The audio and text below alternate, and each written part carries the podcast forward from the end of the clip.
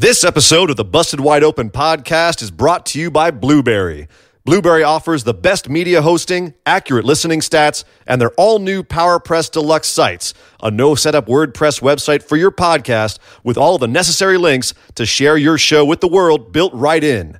If you currently produce a podcast and are looking for a better media host or looking to start a new one from scratch, head over to orbitaljigsaw.com forward slash BWO and sign up for the best media hosting and a PowerPress Deluxe site to get your first month absolutely free. That's orbitaljigsaw.com forward slash BWO. Or just use the promo code BWO at checkout for your first month free. And with that said, enjoy the show. Hey guys, this is Angel Garza, superstar from WWE, and you are listening to the Busted Wide Open podcast to the most fresh news of the wrestling. So keep listening and just remember one thing El Latino está en la casa, baby.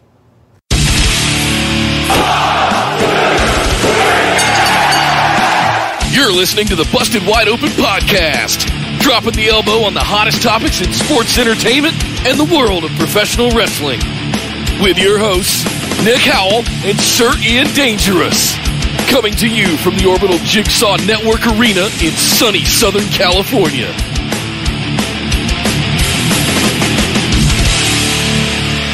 Welcome back to the Busted Wide Open podcast. But if this happens to be your first time listening to the show, I'd like to welcome you to episode number 219. My name is Nick Howell. And finally, I had a quarantine shower. So now putting the essence in essential business, I am Sir Ian Dangerous, and welcome to the Busted Wide Open podcast, where we discuss everything that happened this week in the wrestling Yes. business, the graps, the haps with the graps. That's right. And today we're talking about Monday Night Raw and everything that went down on that show, which is still going on and still live because that's how things work. Oh, it's we'll talk how Vince about that it. as well. That's the, what Vince wants. Yep. Vince gonna get. Yep. Uh, for them, unless it's the XFL, which he, he can't have apparently. Just not Oh, supposed to. Not burn. not meant not meant to be. He burned himself. I did nothing. Word. But yes, we have a lot to talk about today, Nick. Let's do a little bit of housekeeping. Let everyone know how they can interact with the show, and then we will get on into it. Yes, guys, come over and join us on Facebook. It is the hub of our operation. You can find all kinds of good stuff there. Just search for Busted Wide Open over on Facebook. Like our page, send us a join request to get into the discussion group with the rest of the phenomenal ones. Find good uh, memes, links to news articles that are trustworthy for the most part. And also, you'll find links to our Discord server, which all of those, if you're watching here on YouTube, are also down in the description below. But you want to be in our Discord server because the live chats have become so good over the past four four to six months throughout all of our pay-per-views. It's it's one of my favorite things of our whole group now, of our whole show, is that Discord that's going on. So if you're not in there, make sure you get into our Discord. Link in the description below or pinned to our social media profiles. And we are on for every single show that happens throughout the week, uh, as well as dedicated chat channels for pay-per-views, etc., things of that nature. You can also follow us over on Twitter and Instagram at BWO Podcast, streaming live right here at YouTube at youtube.com slash busted wide open every Tuesday night at 8 p.m. Eastern, 5 Pacific, and every Saturday at 3 p.m. Eastern, noon Pacific. And immediately after that, we also do our patron mailbag series where our listeners, specifically our patrons, our phenomenal ones, get to send in questions to us. Uh, and we answer them live right here on the air. So make sure you're subscribed at youtube.com slash busted wide open and jingle that bell so you get notified anytime we put up new content. But speaking of the phenomenal ones, shout out to all of our patrons at patreon.com slash BWO. If you would like to get in on some of the exclusives that happen over there, uh, for just five bucks a month, you get a show note, all of our notes that we use to record our shows every single week. You also get a copy of that to read along with if you'd like to. And you get the ability to not only participate in our quarterly patron pickums at the big four pay-per-views um, for cash and prizes, stuff and things. Not cash. We don't give away cash. I need to rephrase that. Stuff and things. Stuff and things swag and prizes and stuff and things. Just not no cash. There's no cash involved. it was like what? I want to make sure it, it's clear. We're not giving away money. Not yet. Not, yet. Not yet. Uh, when those Not yet. when we get up to like ten thousand patrons, maybe we Yeah. can find a way to do that. But right now, we're giving away things like a Nia Jax shrine, and or we're putting stuff up in our own, st- you know, Nia Jax shrine and some dubstep music every now and then. Plus, ten dollar tier, you get some bonus episodes. Uh, all kinds of good stuff. Skype calls up at the bigger tiers. Uh, you know, it's I'm a little wound up today, guys. You just confused all the new ones, man. Right. Everyone who's just tuning in is like, "What the hell are you talking Yeah. about right we- now?" we Bottom line is money. good stuff. Good good stuff happens when you're a patron. Yes. All around. It's just it's a cycle of goodness, is what we're trying to say. If this show isn't enough for busted wide open for you, let's bust you a little more wide open at the five dollars here over on Patreon. Hello. Hashtag phrasing. Oh, but that is uh, that's where you can find all of our stuff. Again, links down in the description, pinned across our social media profiles. But what is not pinned across our social media profiles is the big news.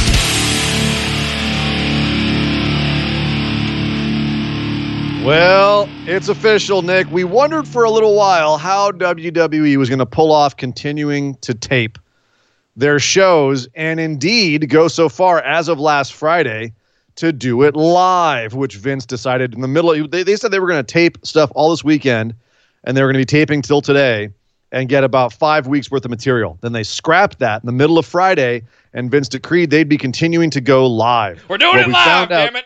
we're doing it live. And we found out how they planned on doing that because Governor DeSantis of Florida has deemed WWE an essential business, quote unquote, essential business. The only things that are allowed to run right now during this crisis uh, in Florida are essential businesses. Everything else is shut down. Everyone's on stay at home policy. Uh, so, how are they doing this? Well, what they did was release a memo.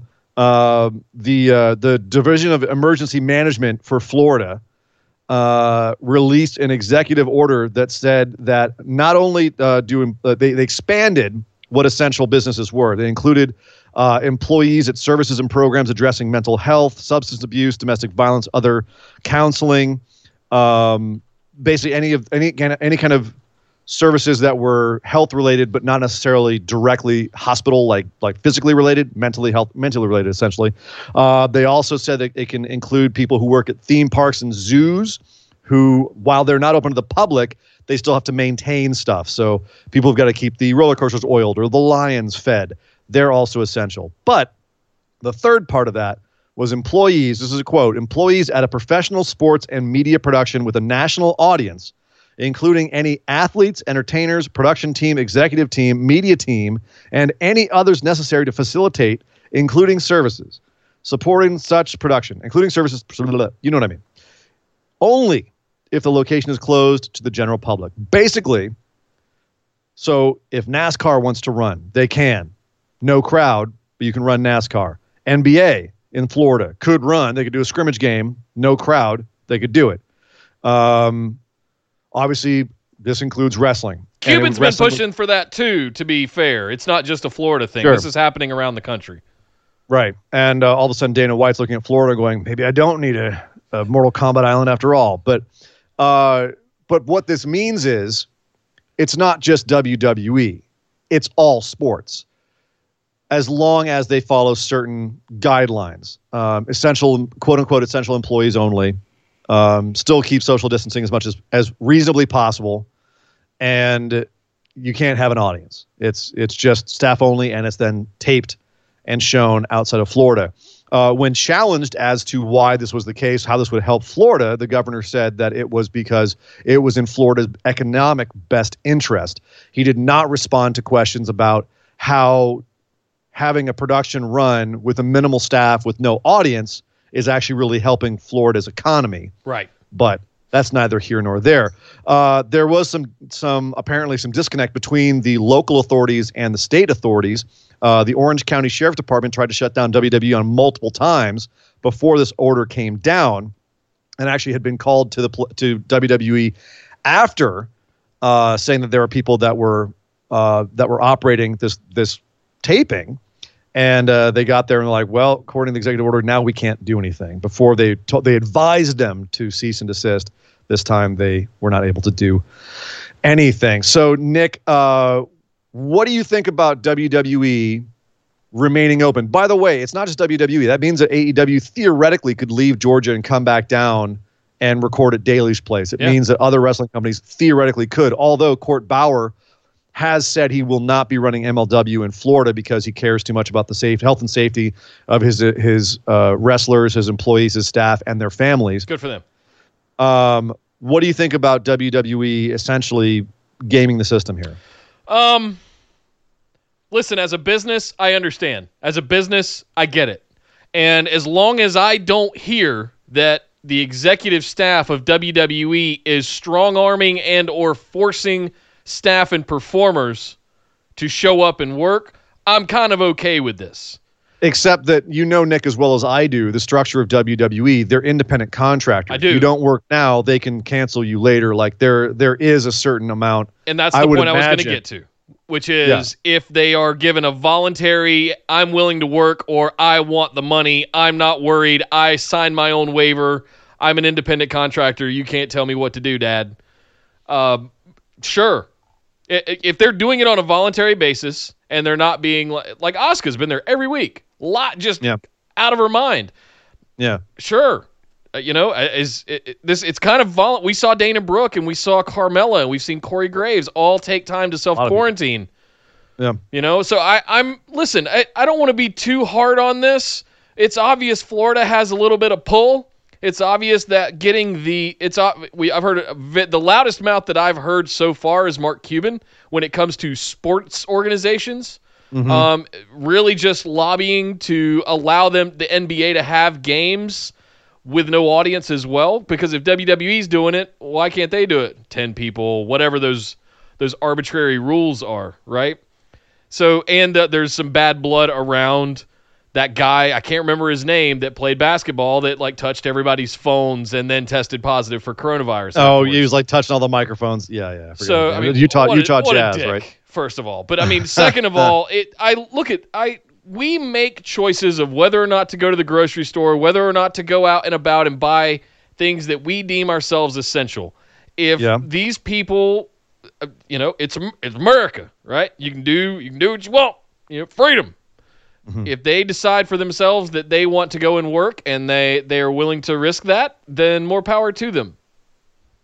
That's kind of Don't- how but I you don't feel, feel that there's some, pre- but, but the, we don't feel that there's some sort of pressure there because you know as well as I do, WWE's petty. If they say I'm not going to work during this um, because I don't feel safe, in the climate that we're in right now with AEW, MLW on the rise, we've got Ring of Honor. I mean, that it but they can bench. He can bench him for. He can. He can hit you right in the wallet. He can bench you for a year, bench you for two years, make you sit out your contract, uh, make you less desirable. Like there, there are repercussions to that. So it, it is, it is a tricky situation, and I don't think he's increasing their pay for coming into work during this. Uh, there's some So, places yeah. that are getting like either double time or hazard pay or something like that, right? Some places, not in not in Vince McMahon's WWE. And some states have laws that if you deem an employee essential, you have to pay them at least time and a half or some kind of hazard pay to Yeah. go along with that. There's some, Some rules states, that I'm not, not familiar Florida. with. exactly. So I do see this working out well for AEW as well to go, like you said, to go down to Daily's place and just, you know, do as much as they need to. Um, that also works out well for Vanguard One because it's an outdoor thing and you can operate a drone outdoors. Um, that that aside, I'm I'm not terribly mad at this. I like to see that there are actual conversations and things happening in the grander scheme of our entertainment universe around how we deal with this long term. Do we start allowing some of these other organizations to come back online as well? I miss baseball. I really, really miss baseball. baseball they could play a baseball game right now just wouldn't be able to have a crowd in florida according to this order and that's the thing that's one of the things that they're hiding behind when people were screaming favoritism uh, on this is that it's not just wwe Correct. wwe was just used in the press briefing as the example the problem is is that by using w they also use nascar the problem with using wwe as the example is there is a little bit of a reek of political corruption around this, and it's been called out by the media. It's been called out by David Starr. Sure. It's been called out by quite a few people because there's a lot of things about this that are mm, a little shady, a little, a, a little shady. Obviously, nothing can be proven, but let's put it this way: there is a presidential advisory board on reopening live sporting events. On this board are Adam Silver from the NBA, Rob Manfred, Roger Goodell, Gary Bettman. Uh, strangely enough, Robert Kraft and Jerry Jones, they're not even, they're just team owners, but yet they're billionaires. So I guess they get to be on this board. Uh, Dana White, and uh, in the president's own words, the great Vince McMahon. And that's actually what he called him in a recent press conference. Well, so, any one of those guys you just rattled off basically can pick up the phone and talk to the president at, on a whim. Sure, and that's and they're all doing it now on on conference calls. Yeah. Uh, on how to get this open. So they basically looked at Florida and said, "Hey, we've got uh, a guy there, uh, DeSantis, who didn't want to shut down to begin with. He's obviously on our side. In addition, there's something squirrely, which is that Vince McMahon's wife, Linda McMahon, who formerly was the head of the of the uh, of this administration's small business uh, administration, uh, she recently quit that to join a super PAC that's devoted to reelecting this president." and uh, that super PAC donated $18.5 million for the reelection campaign of this president in the state of Florida on last Thursday, the same day that Governor DeSantis named WWE and other sports leagues as essential. So there's a lot of So we're not that- saying, we're just saying. we're not saying we're just saying yeah. it's squirrely.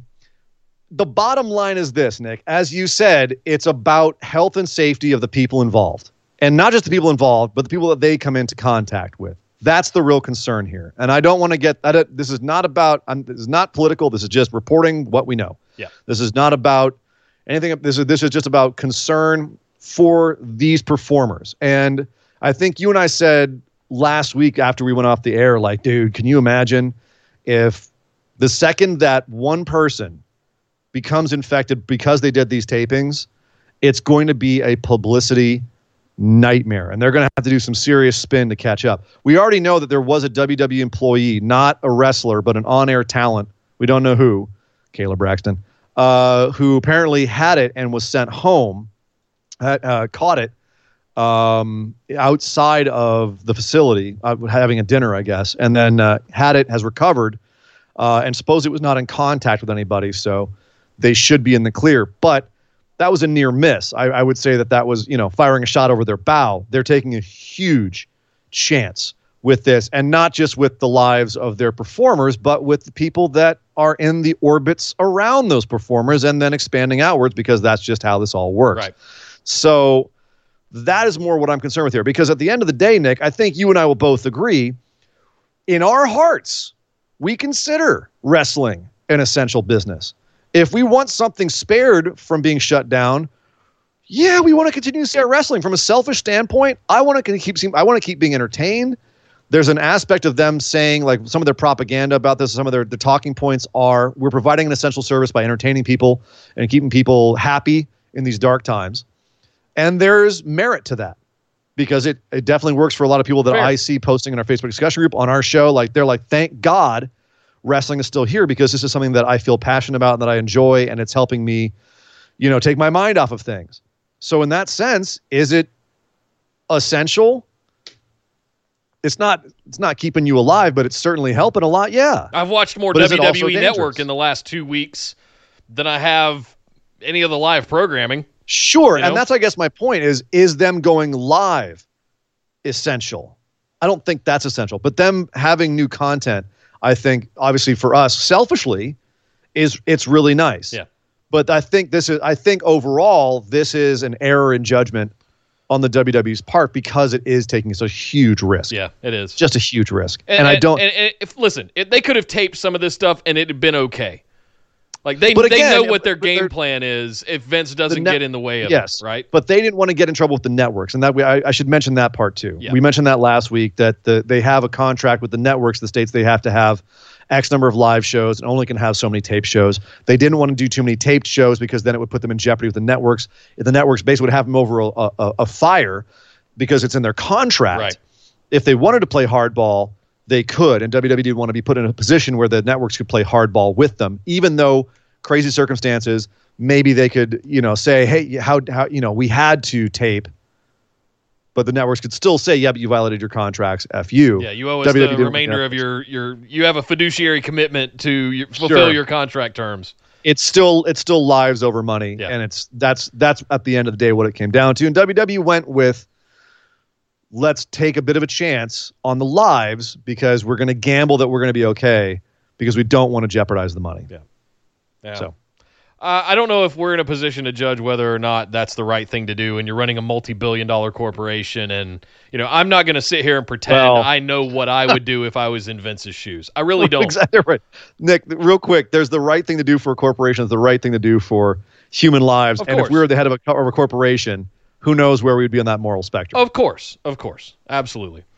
Um, speaking of moral spectrum, Josh Logan with twenty five dollars in the tip jar right off the bat, dude. Thank you, kicking it off. Oh my dude, goodness. thank you. Woo! Uh, also, Ian J four three two one. Subscribe to the channel. That's a fun nickname. Welcome aboard the Busted Wide Open much, guys. train, which is going to pull into the Cheers. station that is known as Monday Night Raw.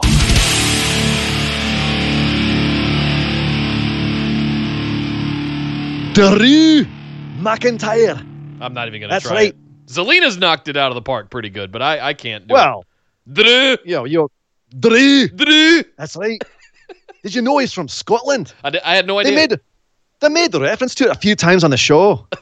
That's true. I don't know if he's from Glasgow, but uh, where is he from? He's from Bannockburn. Ed- I don't know. Edna, I think something like that. They said Edinburgh. not uh, not, not Edinburgh. All right, enough of, enough Yeah. of us slaughtering Scott, Scottish accents here. Um, Drew McIntyre comes out the top of the show to talk about how it's crazy that he won. It he's not how he envisioned his WrestleMania moment, uh, but there it was. He beat Brock Lesnar under five minutes, and then Big Show twenty minutes later, and he is now your reigning, defending, undisputed. Oh wait, that's the other guy's line. Drew's your champ now, whether you like it or not. And one guy who didn't like it came out to interrupt his speech, and that was Andrade Cien Almas. Maybe that's why Zelina's so good at uh, doing Drew. It's because she's got Andrade right there. Uh, Andrade decided to come out and point out to Drew that the last time Drew McIntyre held a championship, Andrade took it from him. Now I'm not gonna, just I'm, take it. I'm not gonna lie. I I kind of wanted this to be gender eventually because I want to see what that's like. But when Andrade came out, I immediately went back to NXT that championship match where Drew Yes. got hung up and tore his bicep, and they sort of hot shotted it over to Andrade because they knew he was whatever. We don't really know the backstage of what hap- how that happened, but he tore his bicep. He was going to be out for six to nine months that instantly came back into my purview, and I'm like, oh my god, yes, please continue to tell this story, and they did. Yeah. Oh my god, It- they did. And it's so rare that they they reference back to stuff that happened in NXT. You know, they do every once in a while. They dip into it, but they tend to not. Like, oh, Asuka was undefeated in NXT. Shayna Baszler was an NXT two-time NXT champion. They'll throw like tidbits at you, but they won't really reference it. Right. The fact that they went back to the fact that Andrade didn't just beat Drew; he put him on the shelf for six months, legit. You Uh, took six months of my life. That's hey, Yeah. great way to create some stakes in this match that, that didn't really have any stakes in the line right off the bat. Like create some heat, and they spent the entire show building that up. Uh, Zelina now has a it, she. I, let's straight up to say she's got a faction. Yeah. she's got she's got her own crew of dudes. You've got Andrade, you've got Angel Garza, you've got Austin Theory, uh, and these dudes are. I think that's a fantastic faction. Uh, the chat chat last night during the show named it the Vega Familia. The Vega Familia. Yeah. the VWO, the Vega World Order. Oh come on. Not, not everything has to be an NWO spinoff like our show. Why not? It's too sweet. Tan dulce. Um, okay, so but this is I love the fact that they they spun right into that story. It immediately created some heat between the two guys. Um, Drew in an interview halfway through pointing out the scar on his arm, like this is where they did the surgery. Oh, this is where Andrade took six months from me. I thought I would never come back. It's like, oh, okay, Steer now we got some it. heat. Yes. Now we got some heat. And through the night, we saw, we'll talk about their matches later, but you had uh, both Garza and Theory had matches. And at the end, uh, there was a beatdown laid on their opponents, and it was Andrade coming out and putting the opponent in the same move he put Drew in to finish that NXT match and um, double arm DDTing him uh, with their feet on the top ropes in the turnbuckle. So they did a great job of building the heat for this match the match itself just kind of happened. It was fine. It I think they could have done a lot more with it, but apparently that wasn't the point of all this. The point was not to get Drew back into a feud with Andrade. It was merely to create a little bit of a smokescreen for what was actually coming. And that was after the match, Drew ends up redeeming himself, getting his win back on Andrade. And then Andrade chop blocks him. And while Drew is hobbled, Seth Rollins comes in and delivers not one, but two curb stomps to the champion. Mm. So we had Seth talking. Uh oh. Yeah. Not a fan. Uh-oh. Well, we had Seth talking all night about how his career has been crucified and how uh, you know he is still your Monday night Messiah. He will be. He has risen. He has Like uh, let's let's uh, let's ride the Easter train a little bit more than you know. Uh, this was so bad and poor taste, in my opinion. And, I don't And maybe it it was was, the point to to be that heelish and steer into it and stuff like that. But it's I didn't get the Easter stuff. Uh, I, I mean, I know a lot of people didn't, but it, that's what it was all about. It- Jesus was, you know, ki- you know, crucified by the Romans and put in a cave with a big stone, and somehow he resurrected and came back even better than he was before. Okay, that's uh, oh, we're we're really riding. We're taking we're breaking fourth wall even on this Messiah complex now. So I didn't. I didn't. You know, uh, I eh, I just didn't care. And the last thing I want to see is Seth Rollins near the top title again right now. I really don't well, want him is involved this in this. is where I was. This is where I was going to get with this. Is is it too soon to have Seth and Drew collide? Because I speculated uh, a week or two ago that, that he was going to be the first guy because he's finishing a feud. Drew's finishing a feud. Seth's a great bad guy right now. Drew is in a place where he needs a diabolical heel to get cheered against, theoretically cheered from your couch. You know what I mean? Yeah. And Seth can play that part. Here's the problem, though. I kind of argue that Seth needs a win. And he's I don't see him beating Drew for this title right away. You know what I mean? no. It seems like a strange time to have Seth face Drew in Seth's career, even though they are kind of aligned and it, and it will probably work. It's a weird time for it. Do you think Seth should be not in a feud with Drew, but maybe like poking at him from the sidelines? Like the, the stomp is not the start of a feud, but it's the beginning of him mentally breaking down Drew and going off somewhere else and feuding with somebody else. But he's always like just kind of picking at Drew while Drew is facing Andrade, He's like he's- right here. He's or- omnipresent, you could say. yeah, Yeah. You know what I mean? I- Like where I his, wouldn't his be whole mad purpose at is that. to undermine things, undercut things. Yeah, if he wanted to go in and just like, you know, force his will, so to speak, uh, Yeah. but not really pursue a title in a way that's kind of what we had in mind. What we talked about last summer with the the unveiling of the Fiend, right?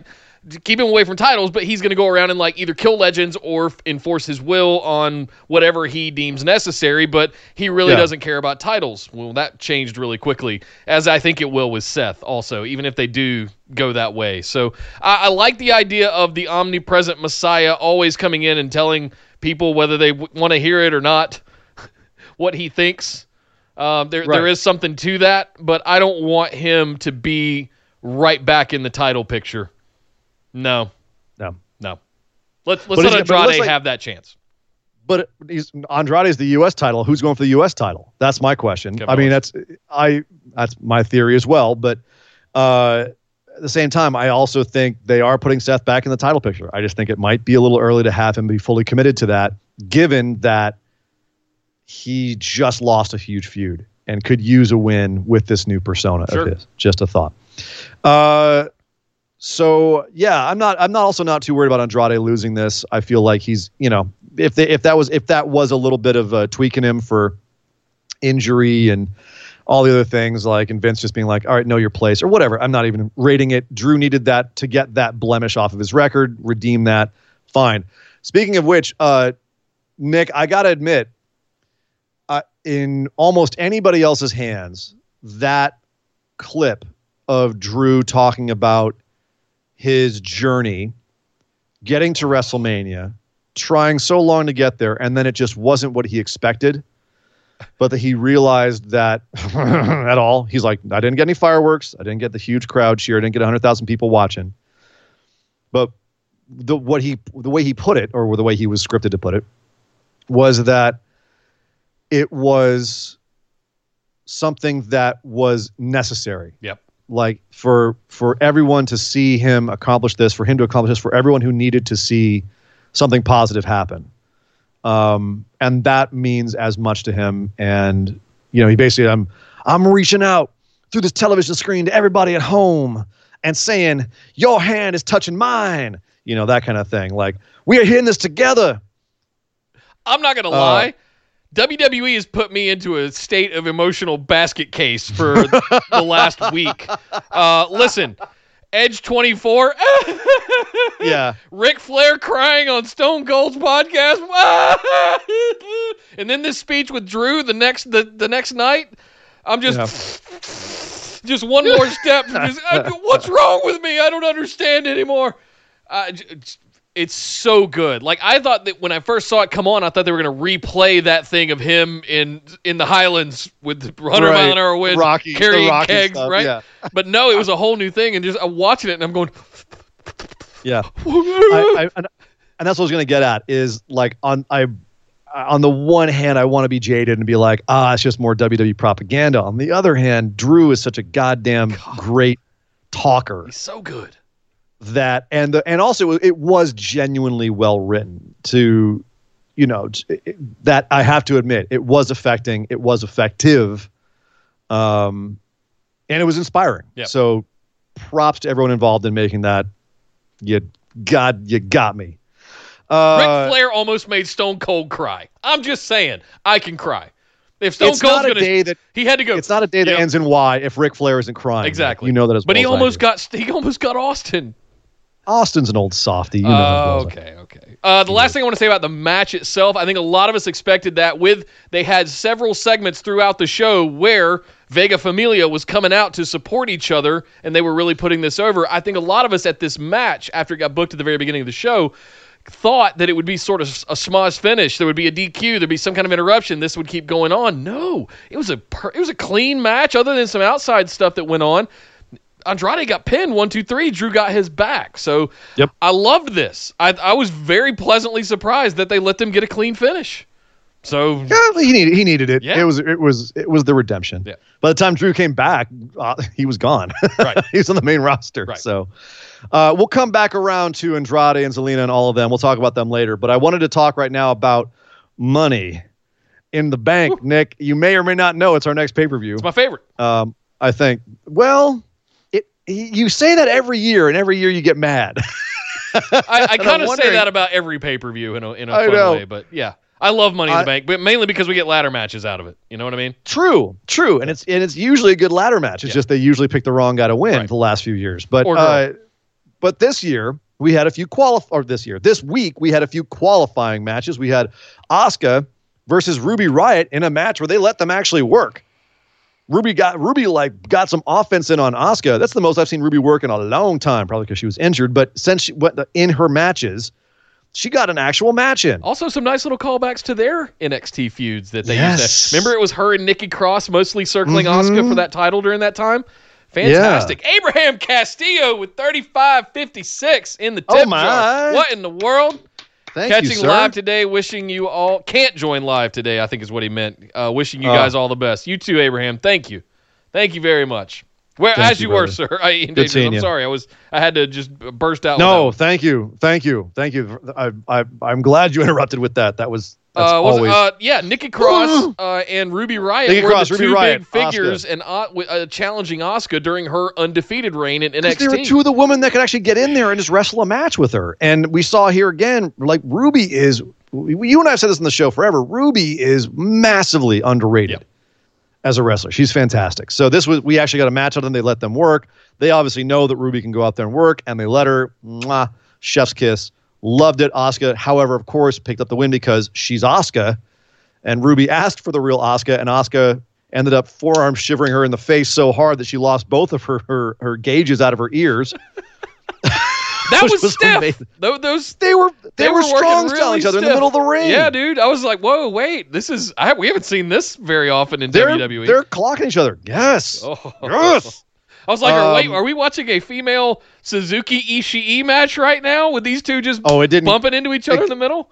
It got nowhere near I know. that real. Apples and but oranges, but I was just I, I, I realized how much I missed New Japan with that match. Yes, yes. There were there were a couple of moments where Asuka displayed some Suzuki-ish traits, like laughing in the face of pain, kind of stuff. Yeah. But still, very far removed.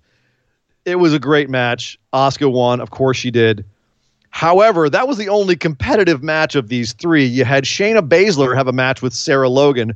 Poor, poor Sarah Logan, who came out. Shayna's in a bad mood Yeah. ever since she she lost to Becky at WrestleMania. which she shouldn't have done, but it's okay because now we're getting angry Shayna.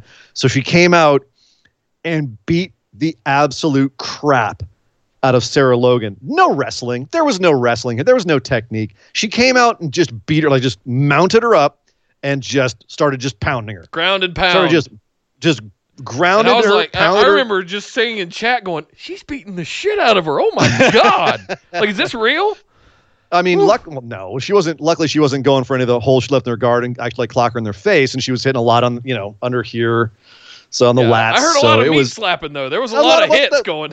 latissimus dorsi is an enormous muscle. You can hit someone on there, and it's got a nice big meaty sound. Okay. Right. So it was, it was a, it was, it was well worked on her part. But then the ref pulled her off and said, you know, you're hitting her too much. And so she goes and sits in the corner for a second, looking pissed. And Sarah Logan like kind of starts groggily getting up, makes the mistake of, of bracing herself with her arm, and overcomes Shayna Baszler to give the old uh, Dakota Kai arm break to her. Stomps on her elbow so that the arm just flops unpleasantly. Sarah Logan Ugh. screams and starts crying. It is a, it is a gross looking move, uh, and it didn't look as good as the Dakota Kai one. Is still the most disgusting thing I've ever seen Oh, Shayna yeah. do. Like her arm folds over forward. It's and just it's an amazing piece of work. Yeah. Uh, this one was not that good, but it was still I think people who hadn't seen this before they probably were like, "Oh God, oh God, she's killed her." Uh, and then Shayna stalks out of the ring and tosses stuff everywhere. The announcers, weird, weirdly enough, the announcer said that Sarah Logan won the match. The commentary then said, uh, uh, "Actually, I think I think I think Shayna Baszler won it because Sarah Logan couldn't continue, so I think Shayna wins." So they did a little saving there. So Shayna is also going on to Money in the Bank, Nick. Mm. Um, finally, your girl Nia Jax whooped up Kairi Sane. Just just pretty much squashed Kairi Sane. Kairi got a little bit of offense. She was very cocky coming into this, and uh, she got the Annihilator in about four minutes, five minutes. Um, so right now we we know Asuka, Shayna, Nia. I suspect the other three will be coming from SmackDown. Yep. What do you think of those three women uh, on the Raw side of things in Money in the Bank? There, listen, I wouldn't be mad at angry evil Kana running around with a briefcase, yelling Japanese, slinging a briefcase around. I don't think Shayna needs it. I don't think Nia needs it. That's just my I think- opinion. Mm. Yeah, I could, but I could see any of these three getting it. To Sure. be honest with you, They're they're all kind of I could- they're on that same even keel. I would if I had to pick one Asuka easily. Asuka's an easier I pick have- than either Shayna or Nia. I'll put it that way. I have a really scary thought for you, and this this might this might uh, set you off, but I'm going to ask it anyway. After, after watching her throw Kairi Sane around haphazardly by the head and neck last night and the hair. What's wonderful is you have no idea where I'm going with this. All right. You're thinking I'm talking about Nia. Your your love, the love of your life, your woman, your favorite female wrestler, Nia Jax. It is not who I'm talking about, Nick. It's Sorry. not. Who I'm I just threw up a little bit. I'm sorry. it's not who I'm talking about. Before Shayna went out for her match, she was asked backstage by Sarah Schreiber, "What do you think about Ronda's comments in the last week about the fans and about wrestling?" And Shayna just stared at her and went out to the ring. Remember last year, Nick, where we had Money in the Bank, Mhm.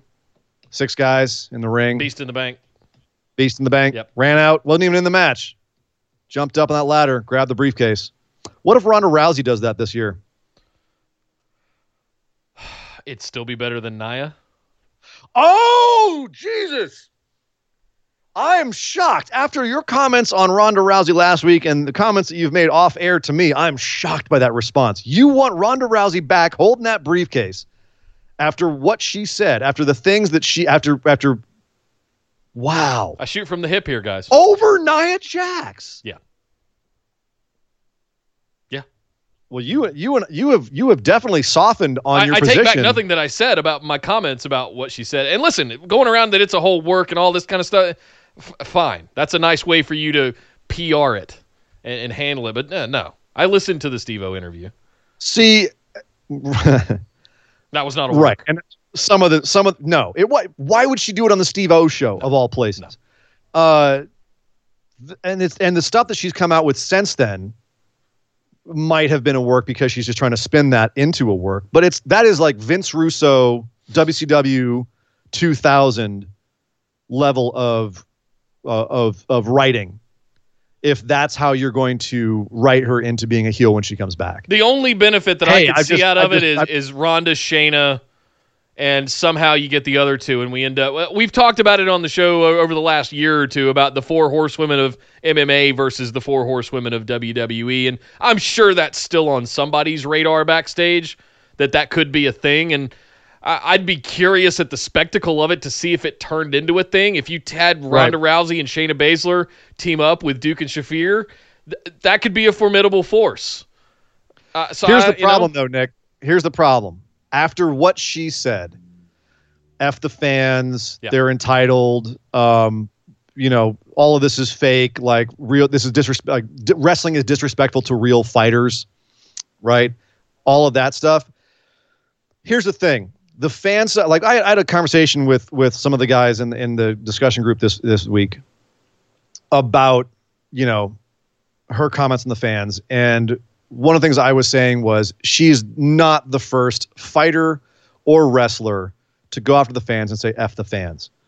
It's one thing to say F the fans. It's another thing to say that they, you know, that that that they're entitled fans, and that the thing that they love is invalid, or that it's it's less than where she comes from.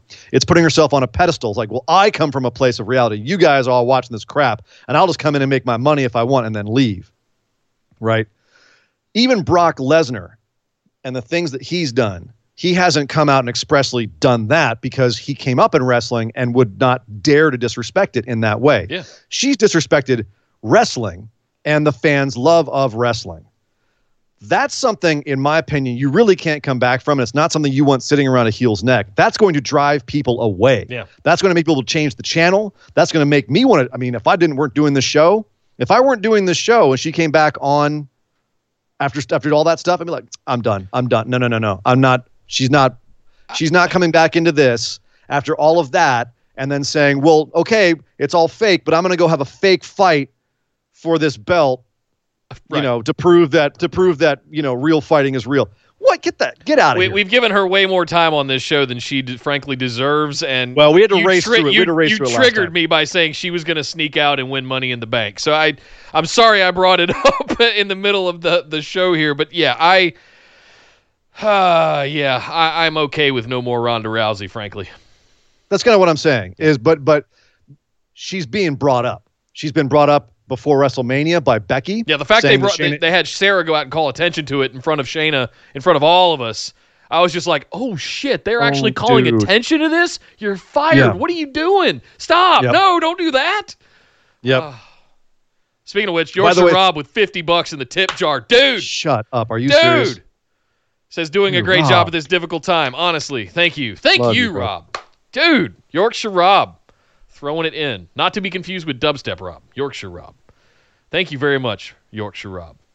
Um, yeah, let's let's talk about the next thing. I'm kind of done with Ronda. Let, let, well, you may not you may not have a choice, Nick, uh, as I think that they, they're not bringing her up for no reason. Um, so we'll see. Maybe she helps Shayna win, doesn't come back full time.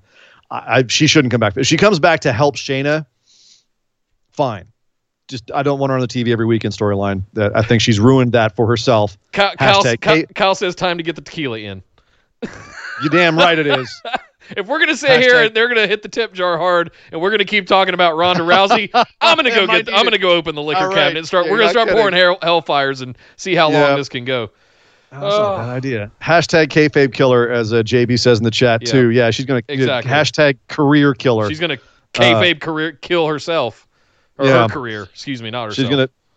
I know what you mean. Yeah. All right. Well, let's talk about someone else's careers who are being killed. Cedric Alexander and Ricochet are now a tag team. They fought like, the Viking Raiders this week in a losing effort. Viking Raiders couldn't even hit their finisher right. Um, is it too soon for Cedric and Ricochet to be losing tag matches, or is it okay because it's the Viking Raiders? Isn't the point to put two people together into a tag team that they would be more formidable together? Successful, right? You think what I'm thinking here? what are you thinking, Nick? Uh, I, I, I don't know. I, th- that was my thought. Like, is it the point to have them, and especially to put them up against someone like War Machine? F- War Machine. That's her real name. I got you. Um, is to show that together they could overcome those kinds of odds. Nope. No. I, I don't understand it. Like, what's the point? what was the point at all of doing this? I liked seeing War Machine back on my TV. I love those guys. I love Ivar. I, I just, you know, and I love Ricochet and I love Cedric. But Yeah.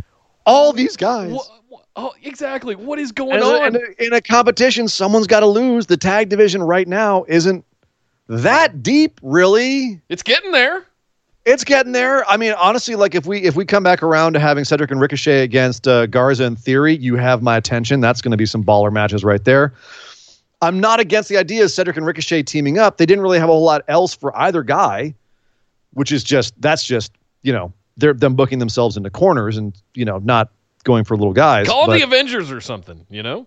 Give them comic book. You want them to be superheroes? Give them a comic book team. Give them a team name. No, no. The last thing you want is Vince running a comic book anything because he still thinks comic books are stuck in the 50s. And that's a Oh. terrible idea. You saw what happened with Neville. So uh, I guess and- Esme and couldn't stand it, and they're intent on getting you shit faced again. Because Esme with forty bucks in the tip jar says, "Get, Oh my get the tequila, forget Ronda." Hashtag support indie wrestlers. I drank all my tequila, but I'll tell you what. If Nick, but I'll tell you what. Um, uh, I don't have any energy drink, or I'd make some hellfires with you. Yeah, um, I'm just trying to think how to do this and still do the show because the kitchen's like way over there. Yeah, Um, I'll tell you what. Let's get to let's get to a point where I can let you take over for a second, Nick, All and then I will I will run and, and make a hellfire and do it live on air. okay. Um, all right. So the Raw tag picture, real quick. You've got off the top of my head, Street Profits, Viking Raiders, Cedric and Ricochet. Good Brothers are dead. You've got uh, Theory. they're dead. AOP's in there somewhere. AOP is injured for nine months. Oh, that's right. Um, and you've got uh, you know Garza in Theory. What else is there? that's a lot. That's like nine teams. That's not. That's not More than what they're doing on Garza Theory. SmackDown right now, with the same three teams over and over again. That doesn't look good for for uh, for for Cedric and Ricochet. Is what I say. I want to say. Agreed. You know what I mean? Oh, I see what your point. Yeah, yeah, yeah.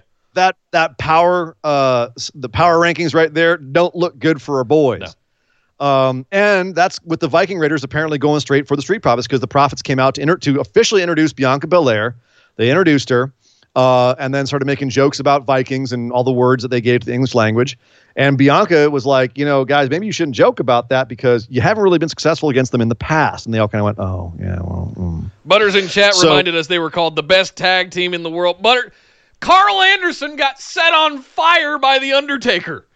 They're they're not wrestling anytime soon, they are, They're yeah, no, Karl Anderson was on the roof when it blew up. right? Luke Gallows got thrown off to his death. Like, eh, come on. They're not the best anything right now. no. They're, they're, the, they're the best corpses in the graveyard Ah, right yeah, now. Yeah, exactly. Oh man. But Uh, and no, that's that's my point is that uh, it's a thin tag division. You look like Viking Raiders and Street Profits are heading for the the the the feud next. I don't know if that means that by just arbitrarily the Viking Raiders are going to become heel in this. I don't know if because of Bianca Belair's with Street Profits, all of a sudden Sarah Logan's going to start hanging out with the Viking Raiders, which she should. That would be a good call, I think, for her. we're Um, seeing Bianca Belair do it with Street Profits. So that's what I'm saying. Yep. So you have a three on three, right? And Sarah would be a good person to put Bianca over on the main roster. Yep. So I'm not mad at that. I'm just worried about Cedric and Ricochet because as a tag team, I don't care how positive Ricochet's being about it online on Twitter and saying like, no, it's a it's a great tag team where it's like it's two guys who, you know, have gone through adversity and we're making each other better and like getting back. Eh, that's great. It's not the right world for you guys to be in the tag team division right now. Maybe it'll work out in six, eight months. Fingers crossed. We'll hope. We'll wait and see. Maybe it'll be better than both these guys being in singles, Yeah. but a little worried about them. yeah, me too. Uh, I'll tell you what, Nick. You talk about what Charlotte said, and I'm gonna go make a hellfire. All right. I got Okay. it. You're good. Ian's going to go get a drink. We're going to talk about Charlotte Flair coming out and basically doing a queen promo. She's absolutely getting promoted as the queen right now. Comes out in some granny heels, I guess because she's six foot seven and you can't wear that high of heels, even though she has before. Um, look, looking great. The queen's always look stunning, but comes out, cuts a promo. She'll always be the queen, the queen this, the queen that, and calls out her next opponent, Io Shirai who was the winner of the women's uh, number one contender ladder match on NXT last week.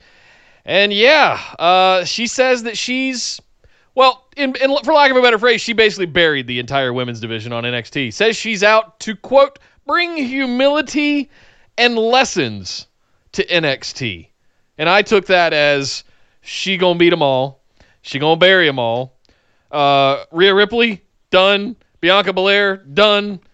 She's she's just gonna run through the list of everybody and just with her Charlotte Flair golden shovel that I guess she has now, uh, is going to bring humility and lessons to the women's division of NXT. Uh, Ian, I'm curious what you think about, um, the, and the fact that she did call out Io Shirai there and kind of just went, shoe fly, you bother Yeah. me, to, to the which is kind of her gimmick now is Yeah. shoe fly don't bother me. She's like she, she's basically saying I'm going to teach humility to all these women in NXT. Uh, you all think that you're so great. I'm going to show you exactly where you are in the pecking order. yes, JB, I said granny heels. They look like the same is- buckled shoes that the Wicked Witch of the West wore. You should know by now, Nick, not to uh, call out Charlotte for anything while JB is in the chat because you will. She will drag you for that. Uh-uh. Uh, but here's the thing: that's a good character for Charlotte. Yep. Final boss for NXT. Not now. mad at it. Okay. We're going she's going to beat a lot of people. She's going to beat a lot of women who frankly are too early in their career to be beating the top person. That's fine. That's the way it works. However, they're going to get to work the top person way before they otherwise would be able to. I'm fine with that. Charlotte is out here cutting a heel promo saying, "I'm the best there is. Come beat me if you can." That's also great. I'm fine with that. Charlotte's going to face Io Shirai. She is going to underestimate her. Io's going to almost get her, and Charlotte will end up maybe not giving her respect at the end of this, but end up being like knowing she fought a fight. Great. Awesome.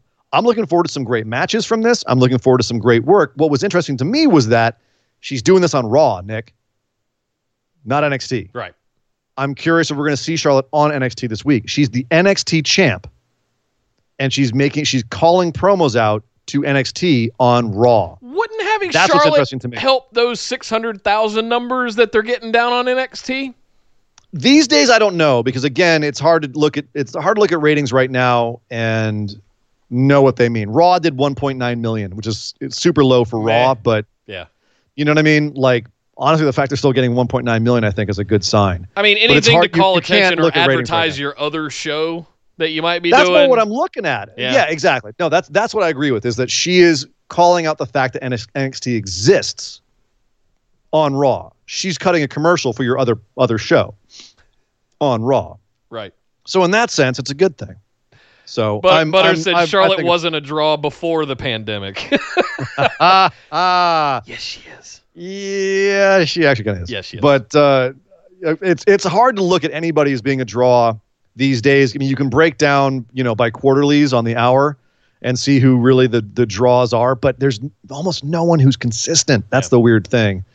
Um, the way that you know modern culture consumes entertainment, it's really hard to determine how and if someone's a draw. Um, and also the way that WWE fudges its merch sales, like it's just who knows, Right. you know.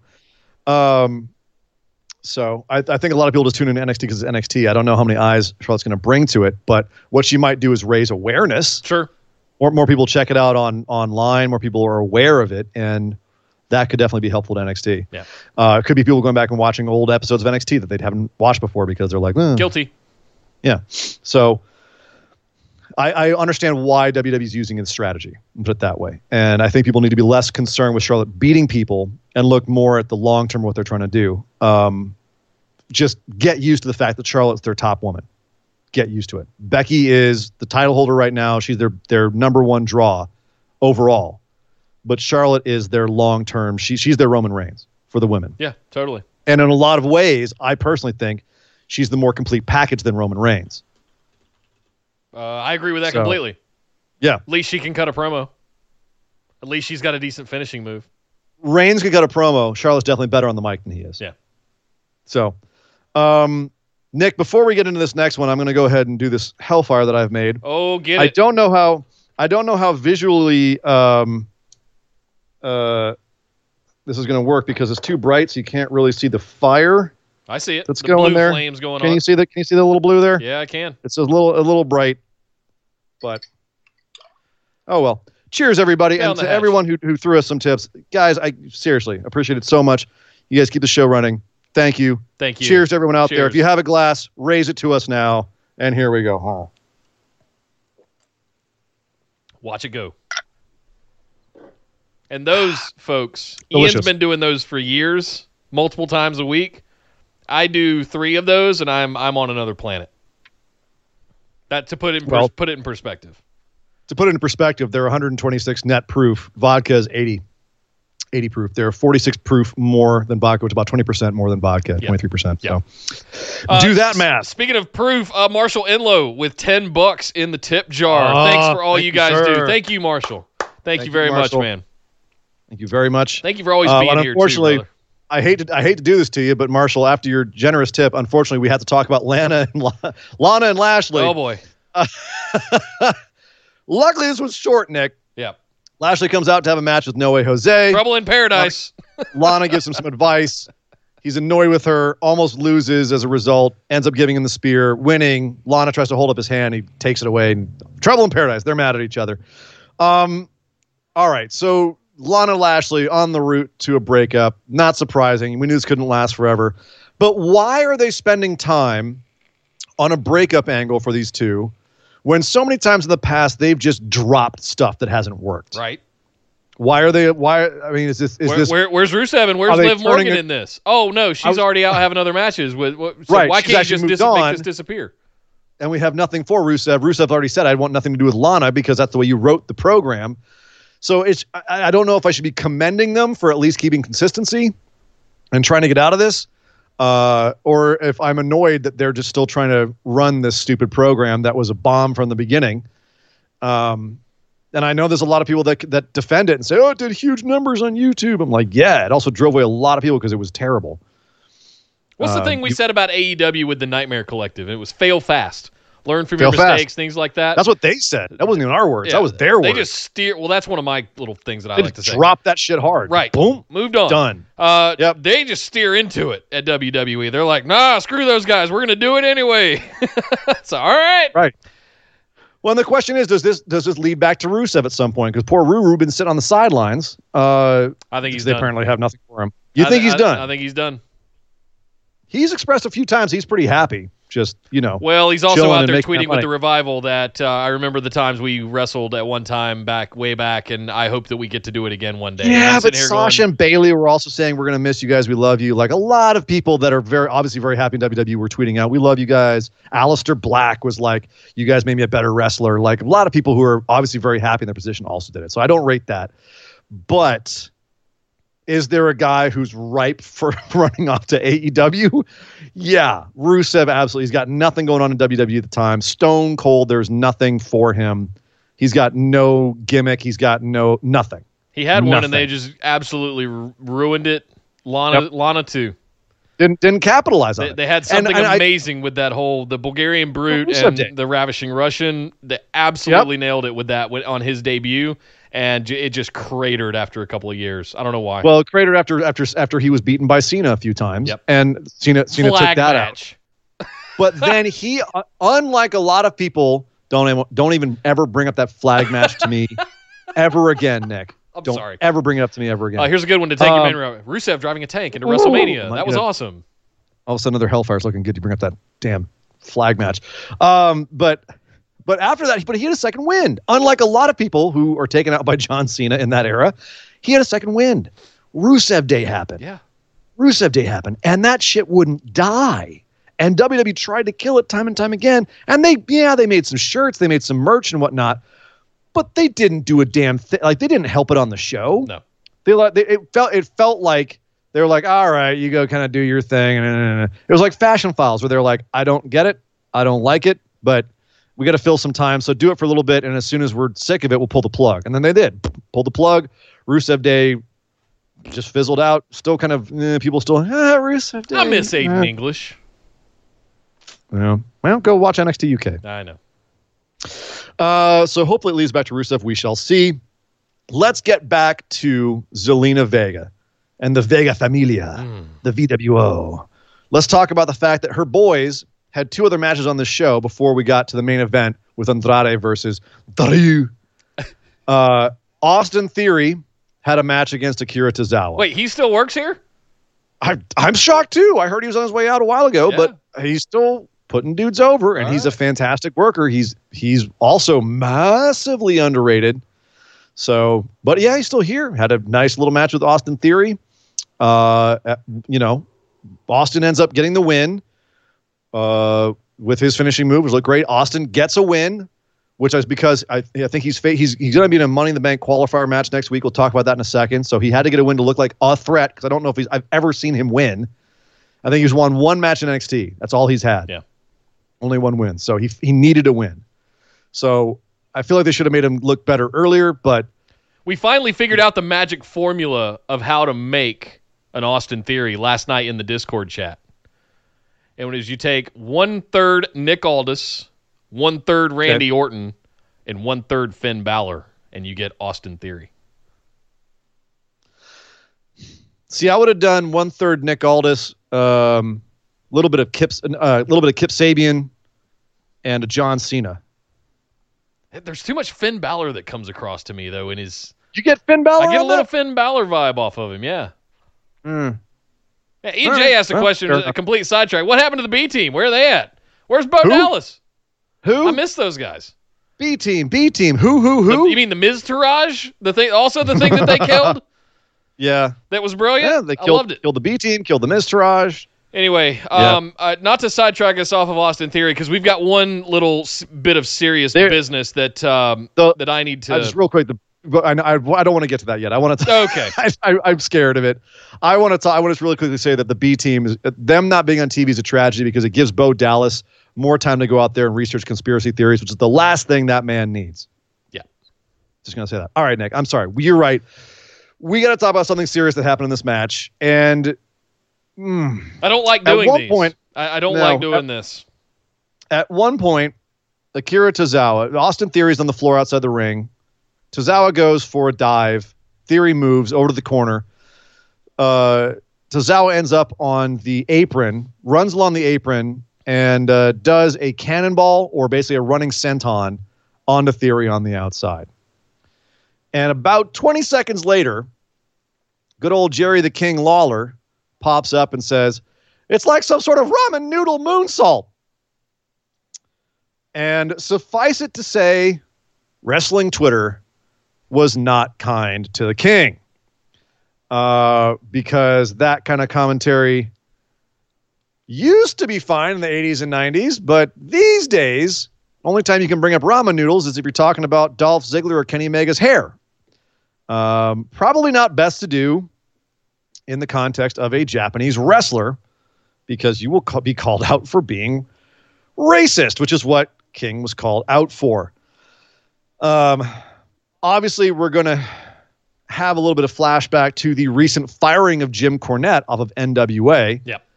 Um, for saying that the, uh, one of the guys in the matches, uh, one of the guys having a match was uh, Trevor Murdoch. such a badass. Yeah. Trevor Murdoch was such a badass that he could drive across Ethiopia on a motorbike with a fried chicken strapped to his back. Um, basically, it was an Ethiopian famine joke, but everyone took it as being racist. Um, and he lost his job over it. So here's Jerry the King Lawler. He's I, I've actually got a video I'm going to post in the Facebook discussion, this group later about the number of questionable calls he's had recently. Um, is this a fireable offense to you, Nick? Is this on the level of Cornette where King should be fired or be off the TV for this? off the TV, absolutely. Fired, not my decision. And I'm not going to Hmm. sit here and pretend that I have any say in that. Um, it would be if I were his boss. I'll put it. I'll put it that way. Uh, that is, it's 2020. It's not 1998. We don't talk like that anymore. We don't say shit like that. And if you're going to be a public-facing personality, you have a responsibility to not say heinous shit like that or you get checked. You and you will lose your job. You will be the one that now. Do I think Jerry the King Lawler is such a legend in WWE that it'll get blown over and will we even see a press release? Probably not. Probably won't even if he's he'll probably be right back on TV next week. Uh, the best thing that could come of this is he gets taken off TV. One, you guys know if you've been listening long enough, I haven't been too kind to the king here in recent months, over the last year or so, because I don't really like his commentary anymore. I, he's not that good in it. He mostly just. it's worse than Booker T. It, you know, it, of him trying to say stuff or make any kind of relevant calls to what is actually going on. I don't want to hear about you having a match in the 80s with some guy in Louisville that he tried to allude to at some point as well. Like uh, in the most inappropriate time to do it when there's a match going on in the ring that you should be doing color commentary for. Well, at least make it relate to the match more. I know what you mean though. Yeah. yeah. So I mean there's listen, we've got so much talented commentary guys and girls that could fill these shoes in a heartbeat. The fact that he's still on commentary is is you know it, we're suffering for it, frankly. I, I've, and, and, I, I yeah. want to remember the good old days of the mid to late '90s of Jim Ross and the King, Jerry the King Lawler and what we got out of them in the Attitude Era and I that is what it is. It's a foregone, it's a bygone era, it, and it's it's in all of our memory banks, and we we kind of love them for it for that time period. It has no place where we're at today. Yeah, and un, un, unfortunately, this is the sort of thing where you know a guy is so used to his patter, and if you go back and listen to to like the King's patter back in the '90s you know, as someone who came up in that, like it just blew right over me. I didn't get it. I wa- go watch it now, and the culture is a lot more sensitive now. The culture is a lot more respectful now. And so listening to it now, I go, oh God, it's much worse with with women. Actually, the stuff he says about women back in the day, and just the overall tone. Um, you know, and and considering King's history with women, um, I, I would think that that would be something that would be more looked at. But the other issue here is that if you really look into who Jerry the King Lawler is in his history, like there is definitely some questionable shit there. Um, Cornette, you look into him, he's just he's a hateful old man. But I genuinely also feel like when he's presented with a situation, you know, he, he's he's he also is very open minded to a lot of stuff. I'm not defending Cornette and what he said on NWA, NWA at all. That was dumb as hell, and he should have known better. And of course, he's not going to back off on it now because it's Jim Cornette. And he's never backed off from a fight in his life. Um, he said the Firefly Lawler, Funhouse was going to be the end of wrestling. Well, again, he's not always right. No. he's again, Cornette is right about a certain like you know there's like a Venn diagram about things that Cornette is right about. Yeah. Late '80s wrestling, as, he's he's a, he's he's got it now. Yes. Yeah. I here's the thing it's not my place to judge whether what Lawler said was offensive or not because I'm not part of the group that would have been offended by that. That's totally fair. Does that make sense? It's not up to me. It's something that I hear and go, ooh, that could be potentially offensive to people that would be offended by that, uh, who it's about. And in that context, I sit and wait for them to voice their displeasure and say, hey, you know, we're not comfortable with this guy being on TV. And if that's the case, that's the case. Um, King's character is already a matter of record. Yep. And if he's already being allowed to commentate with that in his history, we won't even get into the stuff with the little girls and you know and and other racist stuff. Terry Runnels, like, all that stuff. Just good lord. No, uh, uh, yeah, telling his telling his ex girlfriend to kill herself and putting a gun on the counter. Like we'll we'll leave that somewhere else. Um, we'll we'll leave his comments in the 1993 interview alone. Right. I'll just I'll leave it at that. Uh, suffice it to say, if you didn't know what King was before this, you should probably know before this is the thing that triggers you to not like him. Yeah. You know what I mean? If WWE was already going to have him on commentary, like with Cornette, at some point you're going to expect something offensive to come out of his mouth. It's going to happen. Here's a homework assignment. Go on the WWE network. Most of you have it. It's 10 bucks a month if you don't. It's not a big deal.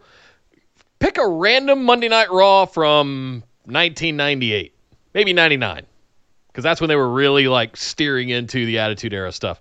Pick a random one, sit through it for three hours, and listen to the calls. Especially anytime any of the divas come out. Yeah. And imagine that being said on TV today, and you'll absolutely lose your mind. Oh, some of the, like I said, it's mostly the stuff about women that I hear him say back then, and I'm just like, oh my god, how did he? Whoo wee. Um, here's the thing. There, I, and they just brought up in the chat, and that reminded me. There was a NASCAR driver, uh, something something. Probably Larson. that damn Kyle Busch. No, Kyle Larson though. Kyle Larson, oh, okay. who said the N word on a live broadcast, and boom, gone. Oh. Um, remember what happened with Hogan? And they brought Hogan back. I don't see them taking Lawler off for this. You know what I mean? he doesn't need to be on the commentary desk anymore. Find something else for him to do. that, but him not being on the commentary desk for me is more about the quality of his commentary. Yeah, It's totally. not.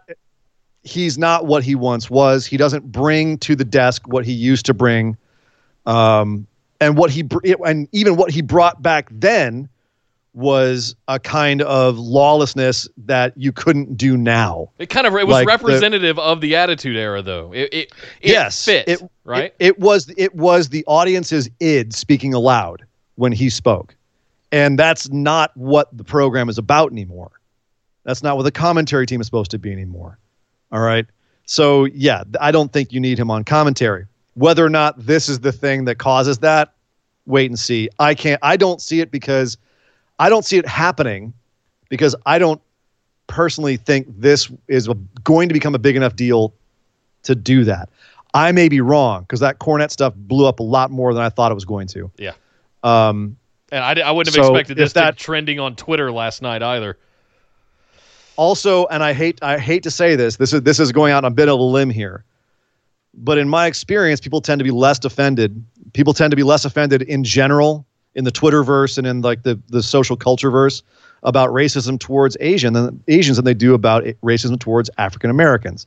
So I'm wondering if that's going to play a factor as well. Either way, I expect to see King on next week, and we probably will for the foreseeable future. Listen, either either way, it can all get blamed on that bitch Carole Baskin. agreed. Yeah, thank you. When in doubt, Yeah. when in doubt, F. Carole Baskin. right, So the other half, let's get back to something fun. The other half of Zelina Vega's duo of destruction, uh, who also had a match this this uh, this week to set up the Drew McIntyre match. Is, tra- is chat going off? You're cracking up over there. yes, I'm dying. I'm sorry. Oh, they're all calling out Carole. Are we checking on? Yeah. Has anyone checked on Howard yet? yeah, Has anyone checked on Howard? Is Howard still alive? that's that son of a to be on bitch the- filed a 94 million dollar countersuit from jail. This this is gonna go on for a while, guys. Not this isn't the Tiger King podcast. but- Isn't why are we becoming the Tiger King? podcast? I, mean, I don't know, but I am so fascinated. it is it is it's a half step away from professional wrestling. It Undertaker is. did go to what what's the what's the cult the fat cult guy who's like he's like the Indian guru. Doc the, uh, Doc Attens. Doc Antle, Antle. Doc Antle. Yes. Myrtle the Beach. Jerry that's Law- Martha. the Martha Jerry from. Lawler of Tigers. Yeah, that that guy. He's uh he the Undertaker went to his tiger farm and Ah. uh uh, uh was it uh, Tim Storm did a wrestling match with Tiger King. So it's it's a half step removed. So we can talk about. No, let's get back to this. Dude, come on. It's time to talk We're- about our boy. We're two weeks away from somebody walking down the ramp with a damn tiger cub. The only reason we're not seeing a Tiger King gimmick right now is because one, he's in jail, and two, we're all in jail and there's no audience. But tr- if this is still trending, they're going to have another episode of Tiger King come out, by the way, like a, a post Tiger King because Yeah. it's just so huge.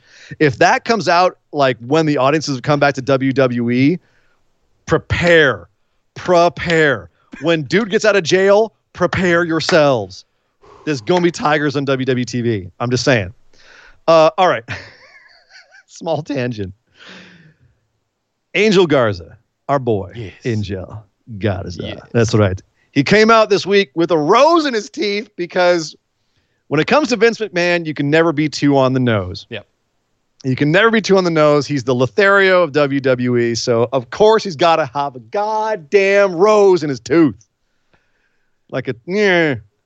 Comes out, gives it to a gorgeous camera woman at ringside, and then stares directly into the camera and is like, that's right. To her father out there, I just gave your daughter a rose. Imagine the horrible things I'll be doing to her later tonight. That's, That's right. not what he said. I'm going to defile her, destroy her. It's going to be amazing. She's going to be saying daddy, but it won't be about you. Okay. Okay. because I'm Angel Garza, owner of the Garza Dong. You all know the greatest jewel in the crown of WWE. Actually, it was the the, the camerawoman was his fiance, so it's Actually, probably true. And we actually do Uh, have some native Spanish speakers in uh, in the Discord chat, and Roberto Rosado did translate it for us. Uh, and I'm trying to find what it was, but it was to paraphrase, it was to all the lovely ladies out there. I see you and enjoy the show, or something along those lines. Yes. He was talking to all the It- ladies, yeah. so it wasn't near It as egregious as the woman that he uh, assaulted with his mouth. There at ringside, who also happens to be his It's his fiance. fiance. I, yes, It's his she probably got Yeah. camera operator day rate, and just for being there holding the DSLR, right? hey, man, keep it in the family. you know what I mean? So No, it's actually one of the cutest things about Garza's whole thing is he's like, you know, he's playing the Lothario and he's giving like the, you know, th these these drippy looks to the camera, just like hello, you know, like this, like the Latino Pepe Le Pew. But yet he's like this, mo- the most wholesome guy. Like his, he, he proposed to his fiance in the ring at NXT. His fiance is the woman he's macking on at ringside. Like it's, so- it's I love so it. wholesome. It's amazing. I love it. and it's one of the things that makes like makes it so fun for me to look at this and be like, "That's right, it's Angel Garza. Behold, let me rip off my pants, and everyone at home gaze in wonder. I'm sorry if I blew out your screen, but it has to happen. there go the pants. Uh, all right. So he had a match with Tehuti Miles, uh, who he of To course who? beat. It looked looked exactly. Uh, we've seen him in NXT once or twice. Yeah. but he's actually quite good. But he uh, beat him pretty much. Pretty much, it looked great. Beat him straight up. Um, here we are at the end of this match. The three dudes in the ring, and I know we've been calling it the Vega Familia, the VWO, but they did the pose. Is this Los Ingobernables de WWE? I hope. Are we seeing the La Sombra return? They Ooh. did the pose. They did the they did the the fist bump. yep. Uh, if, this is the beginning yeah. of Los Ingobernables del WWE, I'm I am in on that. Tranquilo. That's this is a. I, I've been waiting for this the entire show. This faction, out of nowhere, this Angel Garza called up because Andrade went out. Austin Theory called up because because Andrade went out, and now you've got Garza and Theory who got on Vince's eye holes, and he went, "Damn, Trips, you've been hiding this from me in NXT. Look at these dudes; they print money. You got these three guys together in the ring. They can all wrestle like gangbusters. They're all charismatic as hell. They're good looking. They've got the look. They've got the moves. They got everything. The only thing they don't have is a promo when it comes to Andrade, as he proved a couple times on this show. But Zelina's there. Garza can promo. Austin can promo. This is a hell of a group if they decide to capitalize on this. Yes. No shit. And you get the Tranquilo on T-shirts, unless that's trade. Uh, you can't trademark an actual word like that, can you? Maybe Tranquilo? for maybe for log- slogans or something like that. I don't Yeah, know. I don't know. I mean, it, But even uh, then, it wouldn't be in the U.S. So Not not an expert on trademark law, but I'm I'm pretty sure that they can if if it's in relation to imagery or in relation to characters, then yes, they can. But um, they haven't yet, and he's been doing the tranquilo and the ropes for a while. You know, WWE wants to. I mean, Ring of Honor is smart to keep Rush locked down. Put the, put the belt on him, make him your champ, make him feel really happy being there. Because all WWE has to do is drop uh, some serious dime on Rush and get him in here and complete the cycle. Oh. Because if you had Rush in this and it truly became Los Ingobernables de WWE, and those four dudes would be, in my opinion, they had the potential to be one of the greatest factions of all time. That sounds hyperbolic, but think about this: Andrade, El, uh, uh, come on, La Sombra, I'm, Austin I'm, I'm. Theory, one of the highest potentials of anyone we've seen come up in a long time. Angel Garza, it's in his blood. The dude just Third generation charisma. Mexican Yeah. superstar. Yeah. And then Rush, one of the greatest Mexican wrestlers working today, What's my favorite phrase, y'all? if not the greatest wrestler. Put it in my eye holes. Yep. Please. Give me La Sombra, give me Los Ingobernables, give me Tranquilo. Yep. All of Yep. it. I, I am I'm so in on this faction. I agree 100% with you. I, I am such a fan of what Rush is doing right now because he's making it so WWE's going to pay him so much money to get him. I wonder if he's on the phone with uh, Andrade, being like, "Hey, man, He is actually Yeah. the reason he didn't come to WWE a couple years ago is because in the, Andrade was in the middle of his first gimmick failing, and he told uh, Rush that it was actually miserable in WWE not to come, and so Rush turned down the offer. Oh my." So now it's come back around. Will ja- I'm going to blow your mind for a second. Maybe you hadn't thought about this one, or maybe you have. Will James in the chat just threw dropped the dime in there. Who was just in that New Japan picture without a title? Sanada, yeah, and I've, I've mentioned Sanada coming to WWE. He's and, mentioned and that he he's, was down he's for been for circling while. WWE for a few years now. Yeah, Huh. for those of you for those of you who aren't aware that Los Ingobernables de Japón is a direct relationship with Los Ingobernables de Mexico, which all these guys are a part of, and Naito uh, Sanada coming over. But again, Rush is a bigger piece because he's one of the founders. Sure, but it can keep growing. Uh, either way, either way, that was the most exciting thing for me was these dudes all being in the ring, throwing up the Los Ingobernables. I was just like, yes, give me that. Lose the rose, keep the Los Ingobernables, keep making out with your your fiance at ringside. Garza is money, Andrade is money, Austin is money, Zelina is money. This is all money. Mwah. You know who else is money, Nick? Aleister Black. Aleister Black. Yeah. Aleister Black is money. And he had another long match. They gave him a long match last week with Apollo Crews. This week was was with Oney Lorcan, the Star Destroyer himself, um, which is a perfect fit, by the way. A guy who's just out, he's a brawler. He's going to go out there and just hit dudes hard. And Aleister got hit. Oh, he got he got hit. But he just happened to hit harder.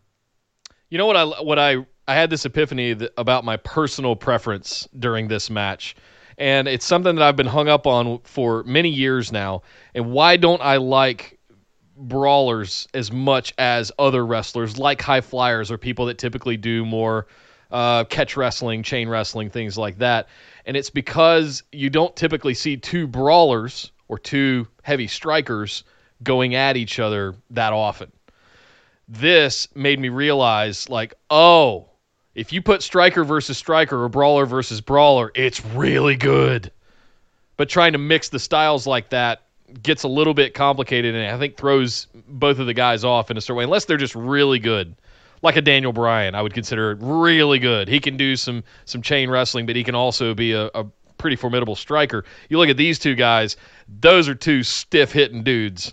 Like Yeah. they will absolutely beat the hell out of each other, and I loved every second of this match. Well, and after saying last week that Aleister Black was the greatest striker in WWE, which made me raise my eyebrows because that was always Undertaker until recently. Yeah. They put him in here with a striker. Awesome. Let's highlight This was that smart as hell. Let's highlight it even more. This was good booking. Yep. Let's make how do we make Aleister Black look good? Let's put him in a match with a flyer, Apollo Crews. He beats him. Let's put him in a match with a striker, Oney Lorcan. He beats him. Great. What's next? Money in the Bank. Mm. Because Nick, it was announced Money in the Bank qualifiers next week. We are ha- MVP had a little segment where he announced all the uh, all the matches. He said it was going to be him. MVP is going to step back in the ring against Apollo Crews. Interesting. I can't see MVP winning that one. No. But I'd love to see Apollo get a little bit more shine. If he's going to be in the Money in the Bank match, mwah, good call. Let that man work. Yep. Uh, Rey Mysterio versus Buddy Murphy. Sorry, just Murphy.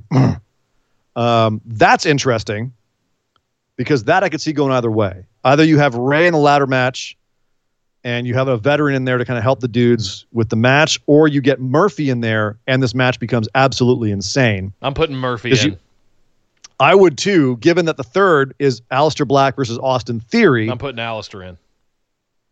he's not losing. To, he's not losing Right. to Austin Theory. Sure, of course. Austin Theory won this week so that Aleister could win next week, and Aleister could. So let's say Aleister Murphy Apollo, right there. You don't need to add anybody else. That's a hell of a ladder match. You Put it in your eye holes. Yep. Yeah, I got you. So yeah, they're building up Aleister. Now, does this mean Aleister gets the briefcase? Who else do you see getting the briefcase? This is we got we got Who are the other three dudes? Potentially have. They're on SmackDown. Right. I guess we'll find that we'll on Friday. We'll, we'll talk about that Saturday after we have a SmackDown. But I mean, uh, are we going to have some NXT guys potentially coming over for this opportunity? That's that's a wild card that I don't think we've talked about enough yet. We've seen all this crossover happen since Survivor Series, and frankly, since the Saudi show last year happening between NXT and them going live. Now that puts them up as a, a legit third brand, in my opinion. I don't treat it as like that other minor league show like we used to. I do we see some NXT? Do we see eight man tag matches? Are we going to get some a couple of NXT entrants into this? We just had the fallout from Ciampa and Gargano. Is that going to be their last match? I don't think so, but we could have one of them show up. I, I you know, I, I really think it would be a missed opportunity if they didn't bring at least one or two NXT guys up as well, and ladies for that matter. So missed opportunity, but I also wonder if they're going to want to do a big cluster match, like really make it big. Six person is bad enough, but can you imagine if it was like a nine person in these times, or like seeing that many people in the ring together would be kind of like, oh. um, I would love uh, Nick. To your point, I would love to see NXT get involved in this. Yeah, I just don't know if they're going to do it. Yeah. I, I, I think that time has passed. They're they're now just concentrating on the main roster and just you know just doing things, keeping things basic, right. trying to get through it. Yeah.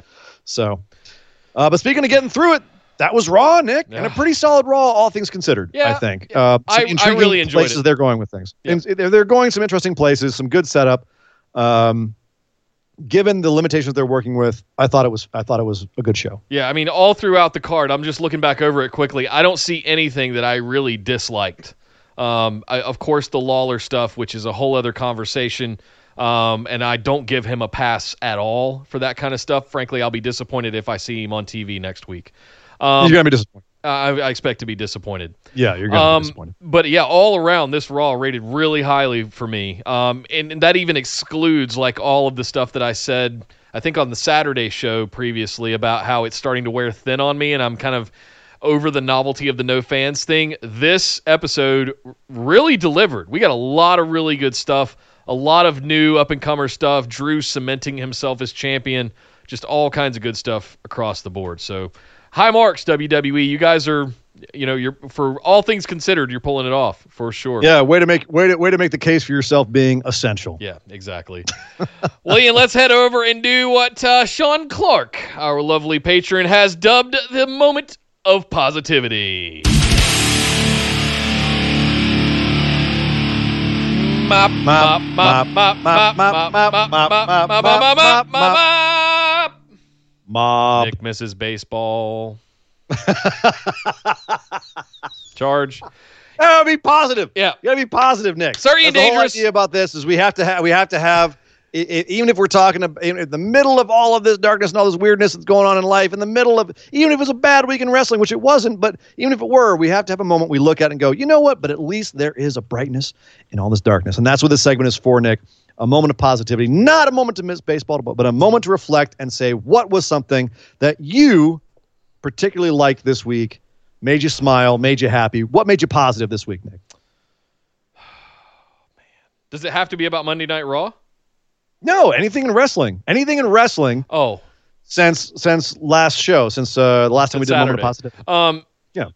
How lucky are we as long-term wrestling fans how fortunate are we to have been able to sit and watch Stone Cold Steve Austin and the Nature Boy Ric Flair for nearly two hours just ha- just rap about wrestling and history and coming up in the business and the inside baseball of some of the things that have happened. Yeah, we've seen it with Undertaker. It was fantastic. We've seen it with Goldberg. It was okay. Big Show, eh, forget mostly forgettable. Ric Flair see Ric see Ric Flair see Stone Cold Steve Austin asking Ric Flair about 80s NWA. Just oh, got me in all the feels and then of course Ric found a way to cry and he almost cracked Stone Cold Steve Austin. That listen, that if you have not watched that Broken Skull session, it is 2 hours of Ric Flair and Stone Cold Steve Austin talking about the 80s and 90s. And there are some things great. in there that you will not expect. It's it's absolutely phenomenal and was easily my moment of positivity this week. Yeah. I, I knew as soon as they were like, oh, it's going to be Ric Flair on Steve Austin's show. I was like, oh my God. Yeah. Oh my God. There's no way that's not amazing. Yeah, exactly. Yeah, exactly. The nipples. uh, How about you, sir? You dangerous. What was your moment of positivity this week? You know, it's. I had one and then I realized that wasn't really a moment of positivity and, and more just a moment of like smiling confusion. Um, but I do I have a moment of positivity. But before I get to it, I have to say that I don't know if anyone else was on wrestling Twitter last night, but shit got wild on there. Uh, I was a little bit, but I got tired of looking at Jerry the King Lawler trending. But it wasn't just him. Or Apparently, everyone noodle, just started. Everyone started to start posting like PG thirteen sexy pics on there. It was the weirdest thing. Like, I, yeah, wrestlers, wrestling fans all started decide, like deciding to tweet out like slightly erotic pictures of themselves. Uh, I think, and I think it was spawned by uh, Will Ospreay doing the Shawn Michaels playgirl pose Yes. in his own bed and posting that, and all of a sudden everyone just got all in all in a flutter. You know what I mean? Yeah. It's like the scene at the end of that Murphy that movie uh, Perfume. If you've ever seen Perfume, God. where they release the the smell and everyone just kind of goes, uh, Ospreay set everybody off. Next thing you know, everyone's getting all sexy on wrestling Twitter. But that was not it, even though it was really weird and funny to watch. Uh, it was actually the Los Ingobernables moment Mm. on Raw. Yeah. Because that got me all that got me all a flutter. The way a lot of people are getting all a flutter on wrestling Twitter last night. I got a flutter with the thoughts of like, uh-huh. I'm looking my at posts God. of people on Facebook posting like their high school senior pictures, and you're you're looking at pics of dude wrestlers naked on Twitter. to be clear, What's the? uh, no one. Well, there were some people who got naked, but they none of them were good. Um, but to be clear, it was just scrolling up my feed and be like, "What the hell is going on? What is going on?" Uh, and and I, trust me, I go to Facebook. It's all senior high school pictures too. Yeah. Uh, but no, the idea of Los Ingobernables in some form Yeah. in the WWE. The potential of that, even. Yeah, and I, I've got to think about it as potential because do I think they'll actually do it or pull it off? No, but that was a moment like when they all fist bumped. I just, you know, as a as a big fan of New Japan, that gave me the little like, They like me. They really like me. Wasn't even that. It was Yeah. just like, do it. Yeah, put it. It was as you say, Nick. Put it in my eye holes. Yes. Well, very good. Thank you for that, Sir Ian Dangerous. But we're not done just yet. We've got just enough time for our other news lightning round. Beep, beep, beep, beep, beep, beep, beep. That's right. In the news this week, we've got the uh, Cruiserweight Championship tournament coming up. As you know, the Cruiserweight Championship has been vacated because of travel problems, but we're going to have a tournament for who's going to be the new Cruiserweight Championship. Uh, we block A was announced. It's going to be Kushida, Tony Nese, Drake Maverick, and Jake Atlas coming out of nowhere to get a shot at this. Our boy from LAP, PWG, Jake Atlas, come on, my boy. Uh, in there with Kushida, I I gotta admit, Dark Horse hope Jake Atlas pulls this off, but Kushida needs to be the damn champ. Yeah, Restart does. that man's career in WWE. Give him something. He moved to Florida for you guys. Yeah. He's there. He can work. Give it to Kushida. I don't know who Block B is, but give it to Kushida anyway. Right. Doesn't matter. Kushida. Doesn't matter. Uh, in video game news, did you play 2K20? Did you think it was crap? It got two out of ten on on Game Informer on uh, Metacritic. It's not good. They've Uh, fixed most of it, to be Well, fair. it ain't. There ain't going to be a 2K21. Probably for the It was so bad they canceled 2K21. Justin Leeper, who was one of the writers of the Road to WrestleMania mode for the last few years, says it ain't happening. It's going to be a whole new game. It's not even going to be made by Visual Concepts, who made the last few 2Ks. Uh, it's going to be a whole new thing. It's going to a new studio. It's going to be an entirely different concept, entirely different uh, way of doing a wrestling game for next year. So 2K21 has been canceled because 2K20 bombed Mm. so hard. Uh, being the Elite 200, it's time. We finally made it to 200. It will be featuring a match between Nick and Matt Jackson. Mm.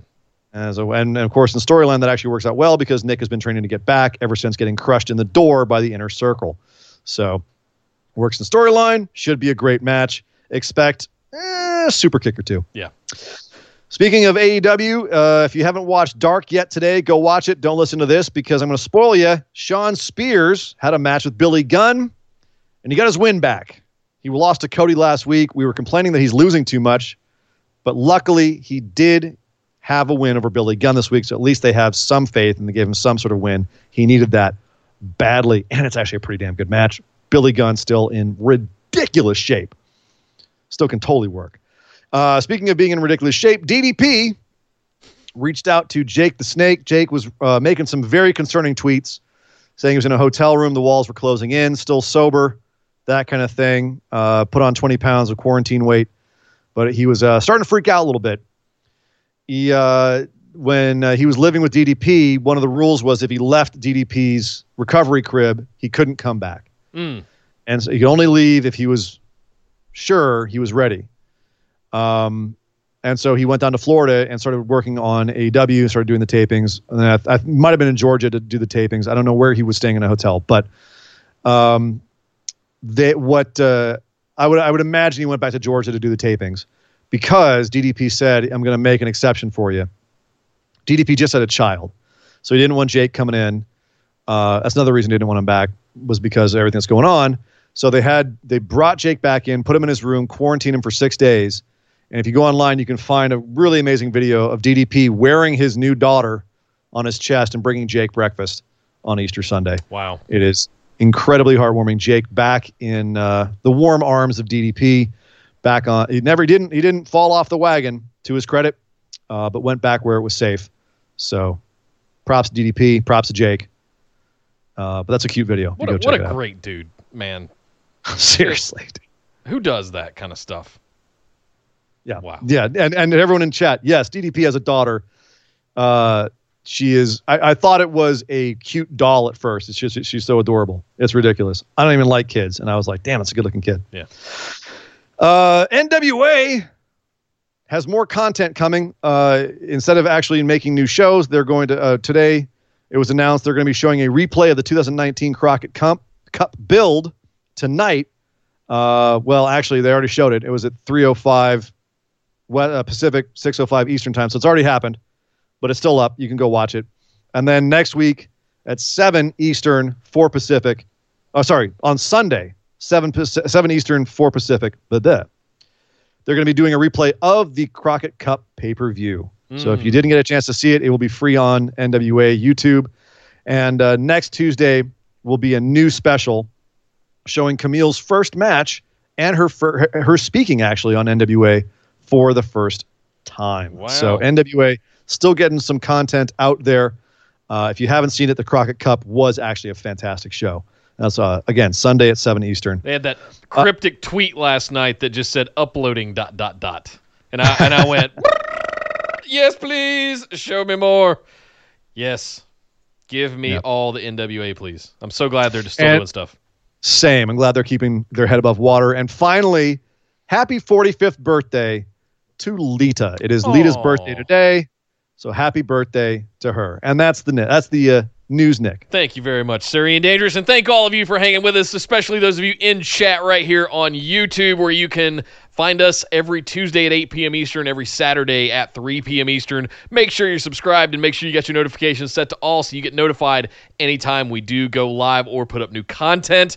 Uh, make sure you're following us over on Twitter and Instagram at BWO Podcast. And hey, come join us in the Facebook discussion group by searching for Busted Wide Open. Like our page and send us a join request to get in with the rest of the phenomenal ones. And find us in Discord for live chats all throughout the week. You can find links to all of that uh, down in the description below here on YouTube or pinned across all of our social media profiles. And last but certainly not least, thank you to all of our patrons for constantly supporting us throughout this whole thing. Shout out to everybody today Abraham, Yorkshire Rob, Esme, Marshall.